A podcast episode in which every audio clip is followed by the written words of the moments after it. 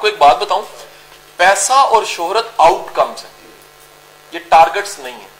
مجھے کسی دنوں پچھلے دنوں کسی نے پوچھا، مفتی صاحب سے میری بات اس موضوع پہ ہوئی ہے۔ انہوں نے کہا جی آپ نے ویڈیوز مشہور ہونے کے لیے بنائی تھی۔ میں نے کہا، میرا اللہ جانتا ہے، چھ سال سے میں ویڈیوز بنا رہا تھا، میری ویڈیوز کسی نے دیکھی نہیں۔ جب قدرت کی طرف سے منظوری آ گئی، سر، پھل پورا بن چکی ہوتا مٹھا ایک ٹائم سے بھی چاہتا ہے وہ جو قدرت ہے نا سر، قدرت مہربانی کیا کرتی ہے کہ وہ آپ کے ساتھ شناخت اور عزت جوڑ دیتی ہے۔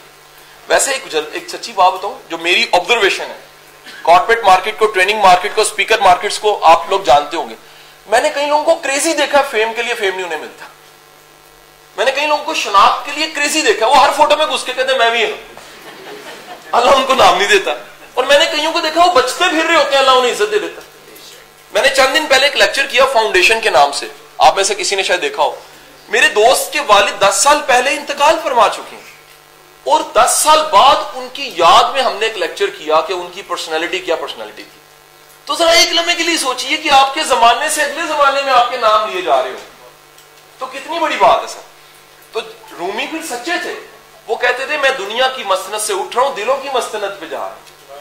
تو جب اب دنیا کی مستنت سے اٹھ کے دلوں کی مستنت پہ جاتے ہیں تو حضور فیم بائی پروڈکٹ ہو جاتا ہے۔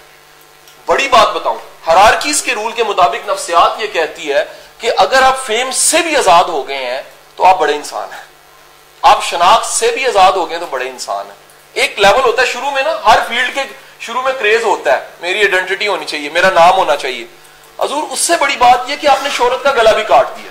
آپ نے کہا ڈیم کیئر یہ رب دی نگاہ چے گئے پھر سب دی نگاہ بچے گا تو رب دی نگاہ بچ نہیں ہے تو پھر دنیا ساری جان دی بھی ہے تو کھ نہیں ہے۔